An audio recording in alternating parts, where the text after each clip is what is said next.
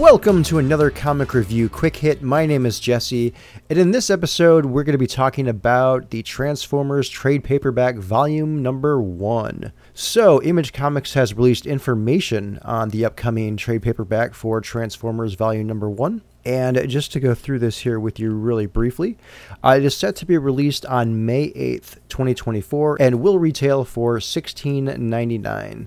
Um, now, if you've been following the podcast, you know that we've been reviewing the Transformers series. And if if you are a Transformers fan, but you're not really interested in comics, kind of like me, or what I was prior to actually diving into the Energon universe, I would actually highly recommend picking this uh, trade paperback up if you've not already previously purchased the comics. Again, if you're not interested in the comics at all, I would still highly recommend picking this up simply for the artwork itself. In this first six issues, uh, all of the drawing is done by Daniel Warren Johnson, and it's absolutely fantastic. He has a um, what I would describe as a gritty style, and it fits so nicely in with the Transformers universe and he the way just the way that he draws everything from uh, the people, from the human characters down to uh, the Transformers themselves, uh, to the environments, and kind of everything in between. It just all all has a really gritty uh, kind of real life feel to it. And uh, the artwork is just absolutely amazing, especially in the most recent issue. So, issue number five, there is a panel in here that has Optimus Prime, and he is carrying a, uh, uh, I guess I'll say a wounded or a deactivated, a downed uh, Arcee. And just that art itself, that one specific uh, panel on that on that page, uh, it just is a real standout uh, in this particular issue.